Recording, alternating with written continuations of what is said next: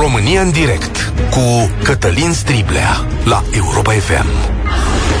Bun găsit, bine ați venit la cea mai importantă dezbatere din România. Cred că întreaga lume a fost cutremurată de ceea ce a văzut în nordul Ucrainei în ultimele ore. După retragerea armatei ruse din nordul Chievului, au început să apară imagini cu atrocități comise de soldații ruși. Existau semne de întrebare deja din imagini anterioare și din convorbiri radio interceptate de aliați. Acestea atrăgeau atenția asupra comportamentului de tâlhari a unor soldați ruși. Dar de data asta am văzut imagini despre care credem sau credeam că nu sunt posibile în Europa anului 2022.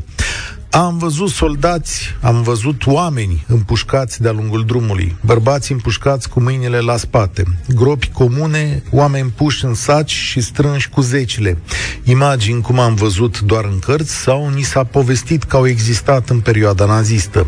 Europa civilizată nu a mai trecut prin așa ceva, era să spun de aproape un secol, dar mai există un caz mai aproape de noi și am să mă întorc la el. Autoritățile ucrainene au acuzat Rusia de genocid și au înființat un organism special de anchetare a crimelor de război. Iată ce spunea președintele Zelensky. Citez, sute de oameni morți, oameni pașnici care au fost torturați, cadavre pe străzi, teren minat. Până și cadavrele celor uciși au fost minate și peste tot consecințele jafurilor. Pe teritoriul nostru s-au concentrat forțele răului, ucigași, violatori, jefuitori care își spun armată și care merită moartea pentru faptele lor. Vreau ca mama fiecărui soldat rus să vadă cadavrele celor uciși la Bucea, Irpin și Gostomel. Ce au făcut acești oameni? Pentru ce au fost uciși?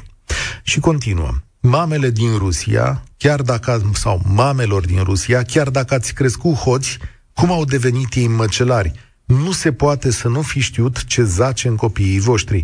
Nu se poate să nu fi observat lisa lor de umanitate, de suflet, de inimă. Au ucis în mod deliberat și le-a făcut plăcere, spune președintele Zelenski. Diseară el va vorbi în Parlamentul României. Rusia a negat aceste fapte, a vorbit de o scenare și de o încercare de pătare a imaginii sale. Autoritățile spun că armata s-a retras de patru zile și că nu ar fi putut să facă așa ceva. Reacțiile cancelariilor internaționale au fost însă aspre. Președintele Macron, cancelarul Scholz, ONU, reprezentanții Uniunii Europene și-au arătat indignarea și au spus că sancțiunile deja existente trebuie înăsprite. Este însă oare de ajuns?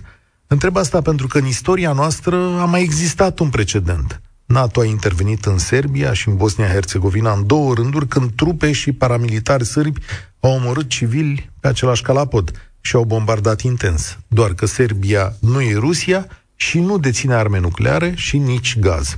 A fost mai simplu, chiar dacă operațiunea de curățare etnică era sau este similară.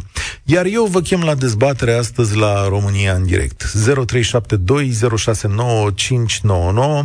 Îl repet, puteți să ne sunați de oriunde din lumea mare. 0372069599. Întrebările mele sunt așa. Ce gânduri v-au stârnit aceste imagini? Ce răspuns trebuie să dea democrațiile la atrocitățile din Ucraina? Este de ajuns ca aliații să înăsprească sancțiunile, așa cum probabil vor face în curând? Asta este tot? Sau ar trebui Europa să intervină cu forțe care să-i protejeze pe civili? Care variantă din astea să fie cea corectă? Și până la urmă, cum se poartă lumea responsabilă în astfel de situații?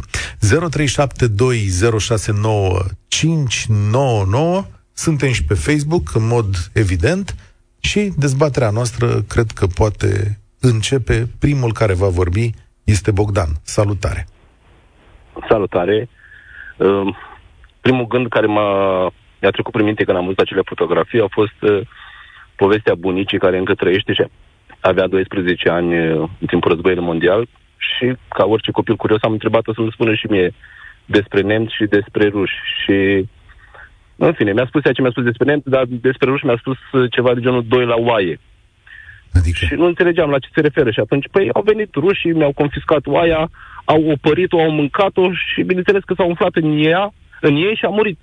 Hm. Deci cam, uh, cam cei care cred că rușii trăiesc în secolul 21 se înșeală, deși au acces la telefoane mobile, marea lor majoritate încă trăiesc cumva cu mentalitatea secolului XIX. Să nu uităm că Rusia nu a avut parte niciodată în istoria ei de democrație.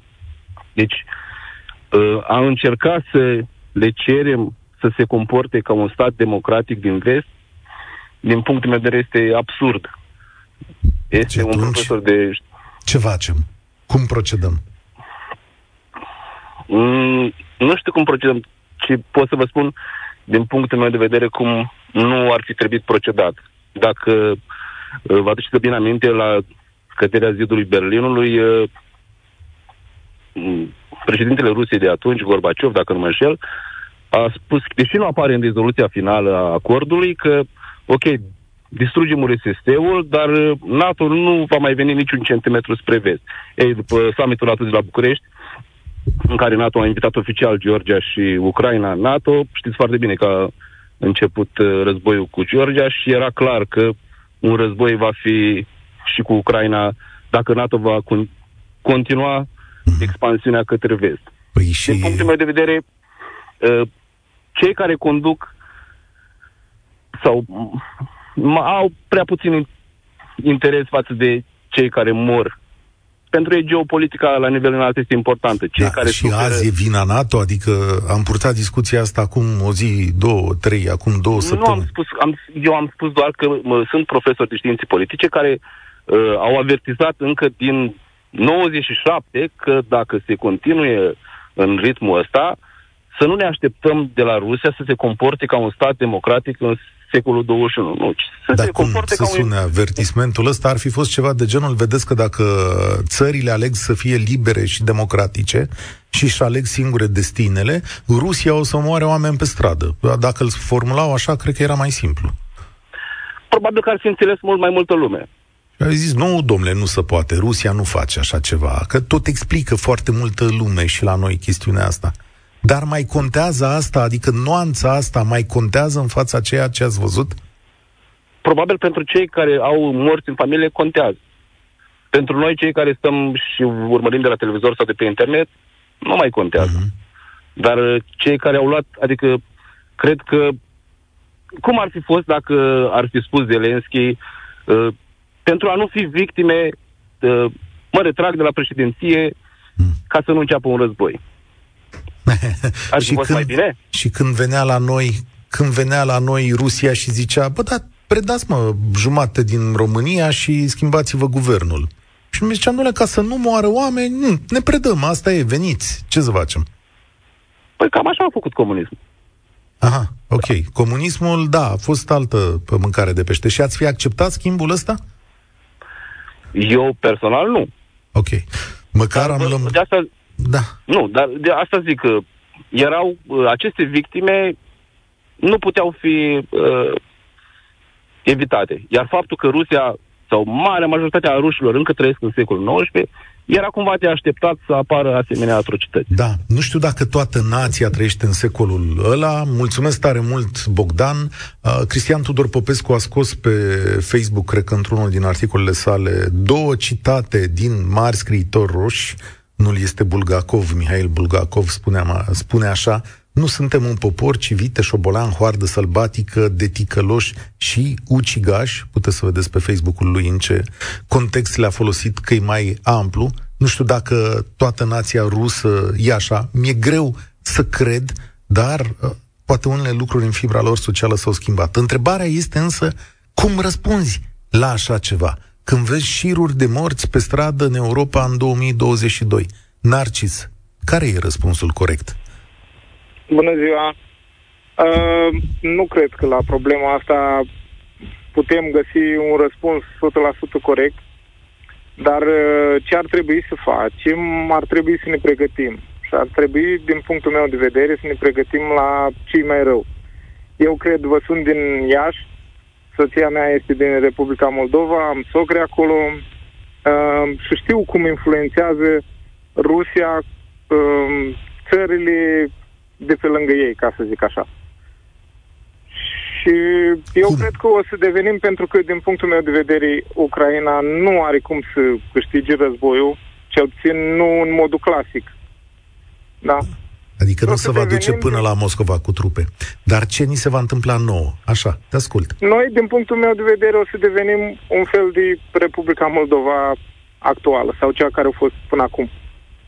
Cu influență foarte mare rusească, cu politicieni din ce în ce mai impuși, dacă, dacă scenariul pe care îl văd eu va fi real, și anume că Rusia va câștiga războiul din Ucraina, țările de pe, de pe lângă graniță or să devină foarte mult controlate de, de Rusia. Ăsta e scenariul pe care și-l dorește Rusia. Dar aici intervenim noi, aici intervine răspunsul. Noi suntem țările occidentale, noi avem destinul nostru în propriile mâini, noi avem de dat răspunsuri, noi ne putem opune. Da, știu exact și cred ca tine că dacă Rusia vine la granițele noastre, se va purta cu noi la fel de agresiv cum ar face-o cu Moldova, cu Ucraina și cu alte state. Adică asta e politica ei. Să ne dea un guvern de la Moscova, să ne mai ia una alta, să nu ne mai restituie un da. tezaur, da. să ne întoarcă dinspre Europa către ei. Sigur, nu o să-i zică comunism. Și o să zic că o să inventeze un dușman, dușman la și inventat, îi zice globalizare. Ați văzut că nu e nicio teorie a conspirației cu, în care să-l pună rău pe Putin? Da. Globalizarea nu mai e de acolo. Și acum te aștept cu răspunsul. Da. Știu, scenariul îl spun tot timpul, aș vrea ca lumea să înțeleagă. Răspunsul este să, uh, să ne trezim. Și în primul rând, guvernanții noștri uh, să încerce să repună uh, România pe picioare, să repună industria, să repună economia, să-și aducă tineretul acasă. Eventual, de ce nu o măsură de genul să reîncepem să facem armata? La asta poți să te aștepți că e cea mai ușoară măsură de pus. Da. Deci este, din punctul meu de vedere, trebuie să schimbăm total viziunea asupra vieții. Am fost liberi, uh, am făcut ce ne-am dorit, am adus în România uh, tot Occidentul, dar e cazul să ne reîntoarcem la valorile noastre și să ne reîntoarcem la noi ca țară, la România ca țară, să începem să reînviem uh, România care a fost, să zic, post-decembristă, dacă se mai poate. Adică da. să reînviem industria cu măsuri, să reînviem România ar trebui ca ea. România să aibă o clasă politică excepțională care să-și dea seama de gravitatea momentului. Viața noastră se va schimba, s-a schimbat de altfel. De când toate lucrurile astea au început, suntem la granițele unui imperiu care se opune unei forțe a răului. Iar astăzi, forța asta a răului a ucis oameni pe stradă. I-a pus în beciuri, i-a pus în grop comune, a violat, a tâlhărit, a vorbit despre asta și nu are niciun fel de remușcare. Păi îi spune în scenare. Întrebarea este ce răspundem. Da, ce putem face noi acum? Cineva scrie pe Facebook în momentul ăsta că ar trebui trimise arme ofensive Ucrainei să se apere mai bine. E posibil să fie și ăsta un răspuns. Valeriu, salutare! Ce răspuns? Uh, bună ziua! în primul rând, nu pot să nu uh, zic așa, să-mi reprim uh, cum să spun, oroarea, practic. Deci când am văzut uh, chestiile astea pe la televizor și am auzit uh, ce s-a întâmplat, am avut senzația că, nu știu, vizionez un film neorealist, adică e ceva infernal. Deci nu se poate așa ceva. Deci nu cred că, nu, nu puteam imagina că se poate întâmpla așa ceva în secolul 21, dar mă rog. Uh, ce e de făcut? Uh, în primul rând aș vrut să, să fac o mică paranteză. Deci vreau să, uh, ca toți cei care uh, sunt uh, la ora actuală sau au fost, uh, sunt genul de oameni care își bagă capul în nisip, așa știți, ca struțul, și spun nu ne afectează pe noi, nu ne interesează ce trebuie să ne băgăm noi și așa mai departe. Aș vrea să vizualizeze acele imagini, se gândească la copiilor, la părinților, că lor li s-ar putea întâmpla așa ceva, pentru că mâine, vreau să înțeleagă lumea, că mâine sunt următorii pe listă. Da?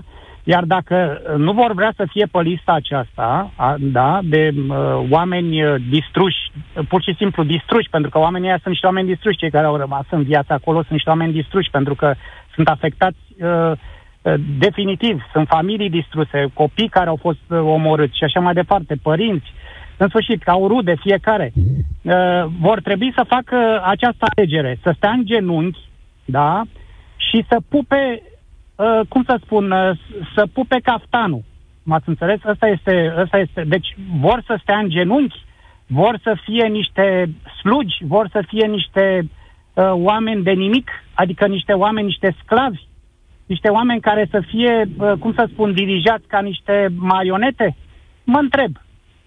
Au mândrie în ei? Adică sunt niște oameni care au capacitatea să înțeleagă că există totuși, oamenii nu trăiesc numai cu pâine și apă, trăiesc și cu demnitate, trăiesc și cu mândrie, au și ei nevoie de, de, o, de un statut social și moral. Deci mă gândesc, nu știu, adică Întreabă asta, asta este, sunt asta mulți, e întrebarea mea. Sunt mulți realizatori de ăștia de Facebook cărora pot să, ți le, să te adresezi astăzi. Sunt mulți și dintre colegii mei care vorbesc la televizoare, uneori absolut îngrozitor. Mie, mie mi-e greu să cred că în țara asta, după 50 de ani de comunism și experiență în care noi credem că am înțeles Rusia foarte bine, astăzi încă mai putem găsi, gândi așa și găsi niște, niște nuanțe. Dar vino și spunem, Valeriu, Astăzi e nevoie de un răspuns. El va trebui să vină mâine, poi mâine. Deci, în numele oamenilor morți. Să fie, părerea mea este că America este destul de slabă astăzi. Îmi pare rău că trebuie să o spun. Deci dacă era un Ronald Reagan astăzi, eu l-am apucat în sfârșit. Și eram încă și adult și atunci. Deci problema este că dacă era un Ronald Reagan astăzi, credeți-mă, acest război nici măcar n-ar fi început. Nu că nu s-ar fi desfășurat așa. Iar în ceea ce privește America este, este slabă, este extrem de slabă. Deci este uh, ultima găină, îmi cer scuze. Mai tare e Marea Britanie, mai, mai hotărâtă e Marea Britanie decât America. Uh, deci, foarte clar, deci uh, uh, pe Marea Neagră, în primul rând, nu, nu ar trebui, în primul rând, toate, toată zona de coastă, costieră a Ucrainei ar trebui uh, uh, eliberată. Deci, adică tu te gândești la o intervenție ucrainian, militară, cum a fost da. și cea din Serbia, că acolo avem da, cazul da, similar, da. îl cântărim, da? În Serbia da, cer... au fost omorâți civili, în Ucraina au fost omorâți civili după aceleași standarde. Deci să vină... Cer închis, cer închis deasupra Ucrainei apele uh, uh, închise de, uh, în zonele costiere ale Ucrainei, care asta... aparține practic statului ucrainian. Asta înseamnă Iar război. dacă nu se supune treaba asta, distruse. Deci se pot distruge lucrurile astea, se fac într-o săptămână, deci într-o săptămână, în trei zile. Asta înseamnă deci, uh, război. Știi bine. Și ce... care e problema dacă înseamnă război? Oricum este un război. Oamenii trebuie să înțeleagă că este un război. Iar vrăjeala asta cu armele nucleare nu există, domne, așa ceva. Ascultați-mă ce vă spun. Mm. Deci este o vrăjeală, este un lucru de 2 lei. Deci oamenii ar trebui să înțeleagă. Iar Rusia, vă spun, în momentul, ea nu înțelege decât de forță. Deci Rusia nu a înțeles și nu va înțelege niciodată în istoria ei decât de forță. Cine știe și a citit istorie, știe că Rusia se oprește atunci când este oprită.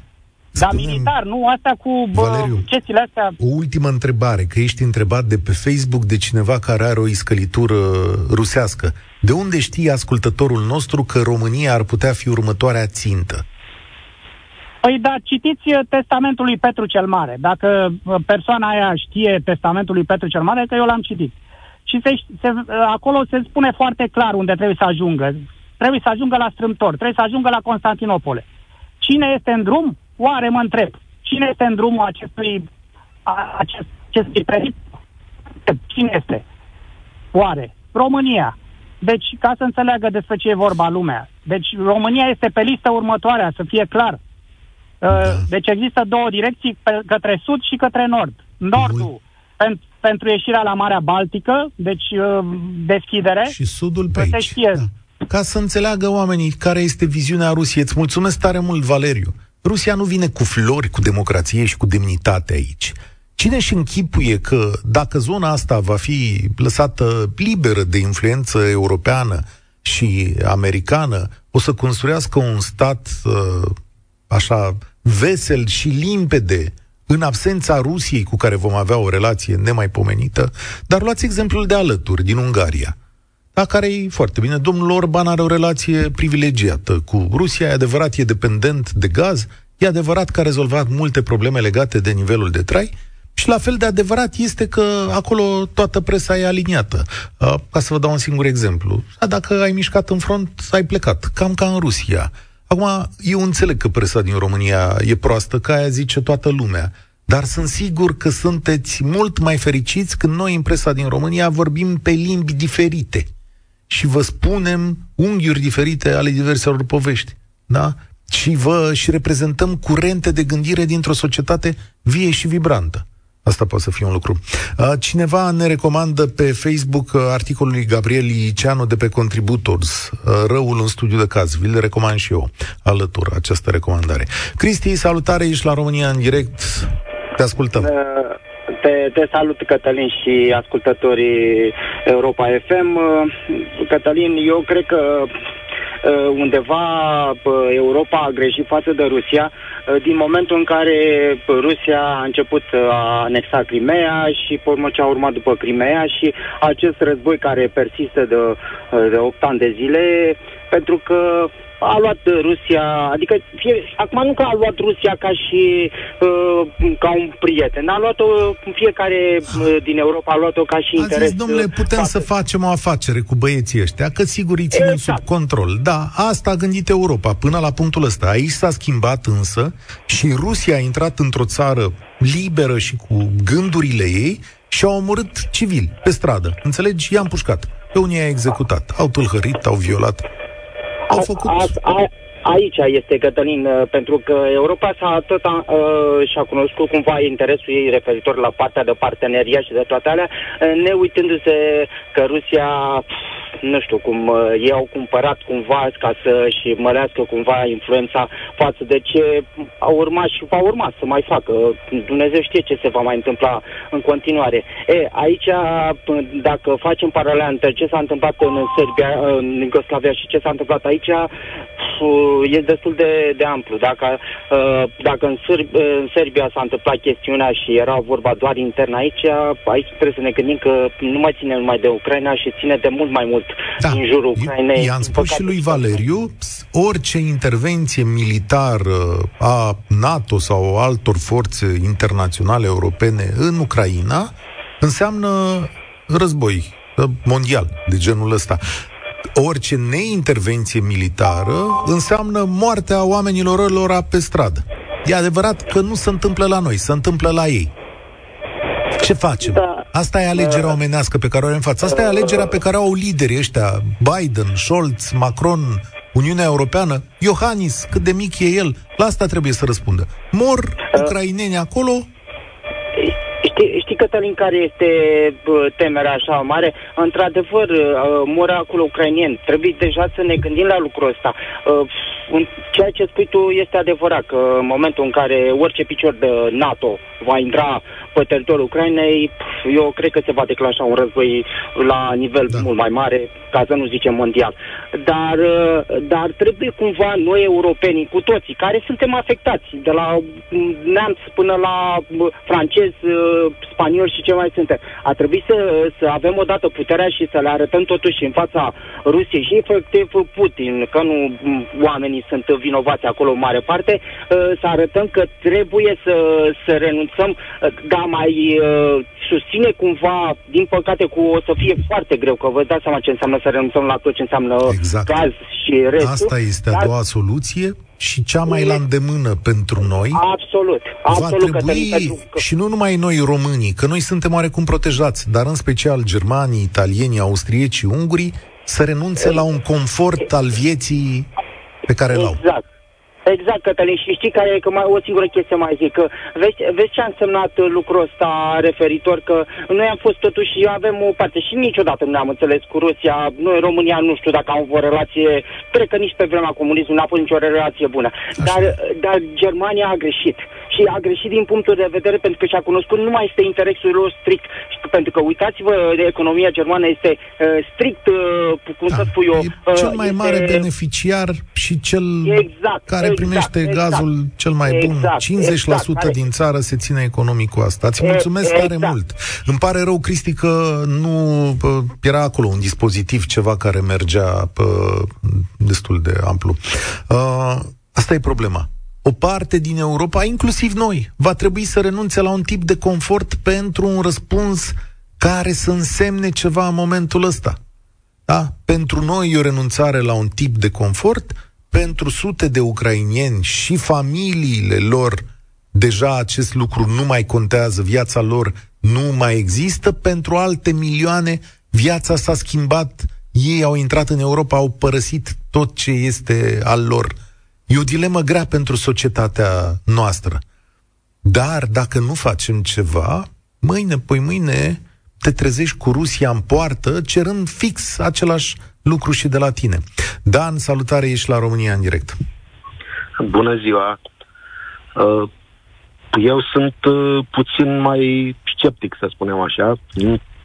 Clar, în Ucraina este o agresiune, o atrocitate pe care nu și-o dorește nimeni. Mă cam îndoiesc că poporul rus își dorește așa ceva. Sigur. Ideea este că majoritatea rușilor nu au... Ei, dacă luptă, luptă cum să spun, fără, fără voință. Dacă NATO intră în Rusia sau va ataca ceva care reprezintă Rusia, atunci brusc toată, acea toată Rusie se va uni împotriva Europei. Rusia este o forță care a pierdut în al doilea război mondial peste 11 milioane de militari. Nu cred că Europa este în momentul acesta în stare să pună împotriva unei asemenea forțe o forță, să spunem... Câte? Armata nici rusească? măcar egală.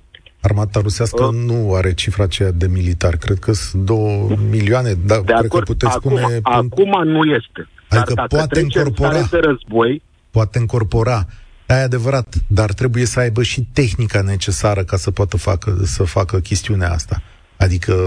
În dacă... teorie, da. Dar noi uităm că Rusia este o țară total atipică. Credeți că forțele militare europene vor putea să rupte în iernile siberiene în Rusia? Da, Eu nu lucrez într-un domeniu auto, să spun. Eu știu ce probleme au fost cu mari producători de camioane care au încercat să testeze în condiții dificile acolo unde crazul și camazul pornesc fără probleme. Sunt convins, dar cum să zic, eu cred că niciun om sănătos la cap dintre noi în momentul ăsta nu-și dorește un război. Deci nu cred că vrea astăzi cineva să pună mâna pe armă, că mai ai văzut că mai scriu tovarăși pe Facebook că feriți-vă de război. Nu despre asta e vorba, nimeni nu vrea să meargă la luptă. Dar despre ce sau cum să facem noi în momentul ăsta păi, după ce vedeți imaginea de vedere, mă uit și văd uh, o dualitate toată lumea impune sancțiuni și în mhm. același timp toată lumea cumpără în continuare petrol și gaz de la ruși. Ok. Deci ăsta ar fi un răspuns, să nu mai cumpere în momentul ăsta.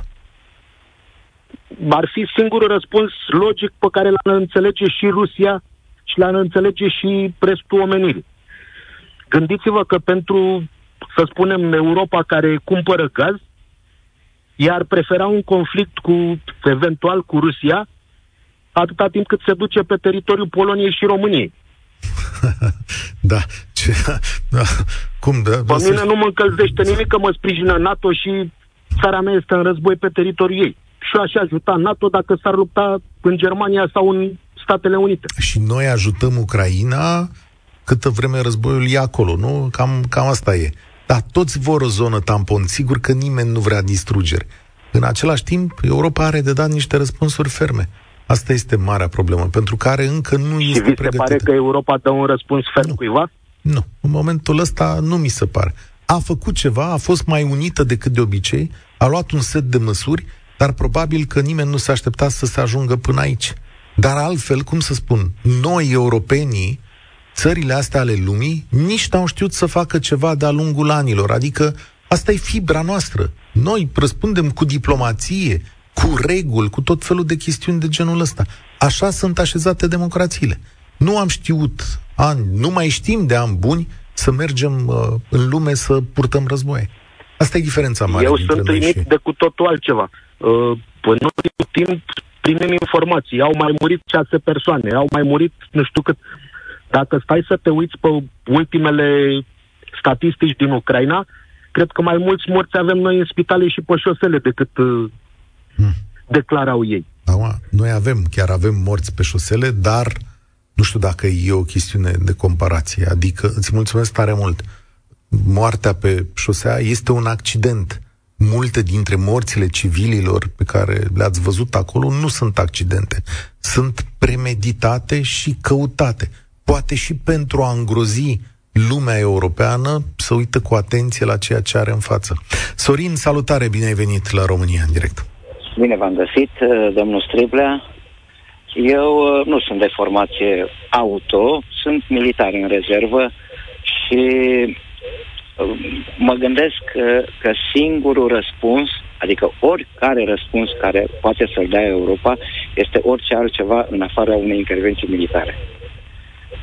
Un ascultător al noastră, probabil, nu știu de unde are informații, ne asigură el că în niciun caz nu va izbucni un, un război atomic.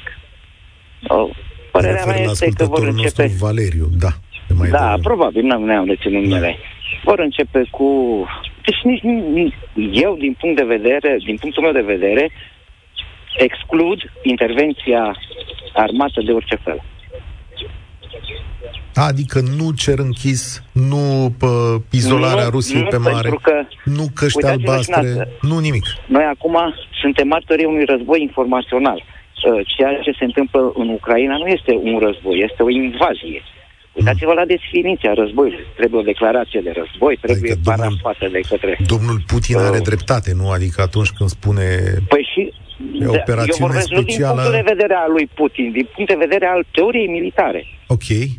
Hai, explicați-mi care e diferența dintre mea. invazie și război potrivit teoriei militare. Păi, un război trebuie să fie precedat de o declarație de război care este parafată de organul legislativ al țării care să, conțină, care să conțină exact, cuvintele care... respective. Da, potrivit dreptului exact. internațional, așa. Și... Potrivit dreptului internațional, la fel. Bun. Și, uh, Ceea și... ce este în Rusia acum este, eu zic că este o invazie. Okay. Poate fi caracterizată și ca un uh, atac terorist. Depinde din ce punct de vedere uh, îl analizăm. Cum să zic, minimizează asta, adică îl face mai rău? Nu. Îl face nu, mai urmările bun? Îl sunt face... aceleași. Aha, nu, okay. urmările sunt aceleași. Ok. Și dacă potrivit dreptului internațional, deci dacă domnul Putin ocolește dreptul internațional și se preface că nu e într-un război, cu vecinii săi, noi ne prefacem pentru că el n-a semnat documentul sau cum? Nu, de, păi dacă noi, noi nu ne prefacem și intervenim, nu noi, vorbesc noi. de alianța Aliați, NATO da, și... Da, da. A, așa. Dacă intervin militar, atunci sigur, deci garantat, răspunsul Rusiei va fi foarte dur. Știi, da, foarte dur. Ne-ați, ne-ați pus o întrebare, dați-mi voie. Deci, măsuri, continuarea aceste măsuri economice. Eu nu sunt nici uh, de acord cu primul dumneavoastră interlocutor care, uh, da, din ce a spus, uh, poporul rus este un popor de antărmești, de oameni inferiori. Nu este adevărat. Lingvistul și scriitorul Dan Alexe spunea la un moment dat că în fibra societății rusești, în ultimii zeci de ani, când a fost condusă de diverse grupuri mafiote, s-a schimbat ceva. Și că inclusiv președintele Putin, atunci când vorbește de la tribuna sa, vorbește ca un lider de grup mafiot de multe ori. Și că în Rusia, afaceri, zone ale societății, administrație, sunt controlate de grupuri mafiote și că e o schimbare acolo în fibra societății, nu că toată societatea este așa cum a descris-o ascultătorul nostru, e și imposibil să fie așa, dar există o schimbare profundă în societate care o duce la comportamente de genul ăsta. Exact, este același stat paralel pe care îl invocăm noi, că ar exista în România. Da, da, cu atribuții diferite. Mulțumesc mult, Sorin e de ales între un răspuns economic și unul militar în mod evident. În același timp, te uiți acolo cum zi de zi apar dovezile unor atrocități și îți dai seama că de foarte multe ori suntem legați de mână. Și pare așa că din răspunsurile voastre putem accepta moartea celor oameni câtă vreme nu se petrece aici, pe teritoriul nostru. De acord cu teoria asta, Gabriel, salutare! Vă salut, domnul Striblea, salut și ascultătorii. Eu cred că trebuie luate în considerare niște măsuri combinate și să acceptăm că în războaie să, să moare, asta este. Dar trebuie uh, să fie primis cum se cuvine rușii, pentru că ei, așa cum spuneau și alți uh, ascultători, uh, trebuie să, să fie dresați. Ei numai de bătă știu. Yeah. Așa. rușii. Și atunci trebuie primiți cu rachete Stinger, cu Star Striker, cu uh, rachete antitank Javelin uh, și așa mai departe. Deci o armată trebuie uh, cumva pregătită cu arme specifice pentru apărare. Uh, Rusia am văzut ce are. Eu am făcut armata și știu ce înseamnă tank, pentru că întâmplător chiar tankist am fost. Armamentul pe care îl au rușii acum, în, în afară că este depășit, este și pe terminate. Deci rușii aproape și-au rupt toți dinții în Ucraina. Ar trebui profita la maxim, spun o chestie cinică, că există acest război în Ucraina. Ucrainenii cunosc pe ruși poate mai bine decât oricine, ei, cecenii, care au fost și sunt ocupați, unii dintre ei. Și ar trebui în armată Ucraina până în dinți. Pentru că au și curajul, nu ca ai noștri care se gândesc să se predea. Dom'le, toți suntem datori cu o moarte. Dar măcar să mor cu unul de gât, dar lor sau măcar să iau cât mai mulți. Așa trebuie văzută problema. Nu ne predăm și să ne lăsăm ocupați. De ce să mă las ocupat de sălbatici ăștia? Să vede, 80% din ruși sau 70% din ruși îl aprobă și îl susțin pe Putin. Da, deci, tot păi... poporul este uh, solidar da, cu el. Da, e solidar în condițiile în care nu au surse alternative de informație, adică nu e ca la noi când seara poți să alegi între cinci canale de televiziune care au viziuni diferite, uneori deformate, dar au viziuni diferite asupra lucrurilor care se întâmplă în lume. Nu ai posibilitatea acestei alegeri. Gândește-te Aici... că într-o țară, când dai drumul la televizor, toată lumea ar vorbi ca mine, dau un exemplu, da, așa? Aici și ați vedea numai pe alte striblea, da. pe care poate n-ar fi rău să o faceți cu altă ocazie. O lovitură de stat să dăm beneficiu, în primul rând, al celor care o organizează. Ori la noi se vede după numărul de televiziune obediente spre un anume spectru, de ce acest PSD este omnipotent peste 30% de 30 de ani? Da, pentru că la noi nu există un o să facem, în media. Nu, îți spun eu ce o să facem. O să facem o discuție la un moment dat, când ne-au lăsat vremurile, și m-am uitat și pe Facebook, lumea cere tot felul de discuții, despre modul în care partidele politice astăzi finanțează presa. Nu știu dacă vă este un subiect familiar, dar partidele politice din România primesc bani de la buget și partidele cumpără practic spații în presă. Să întâmplă chestiunea asta.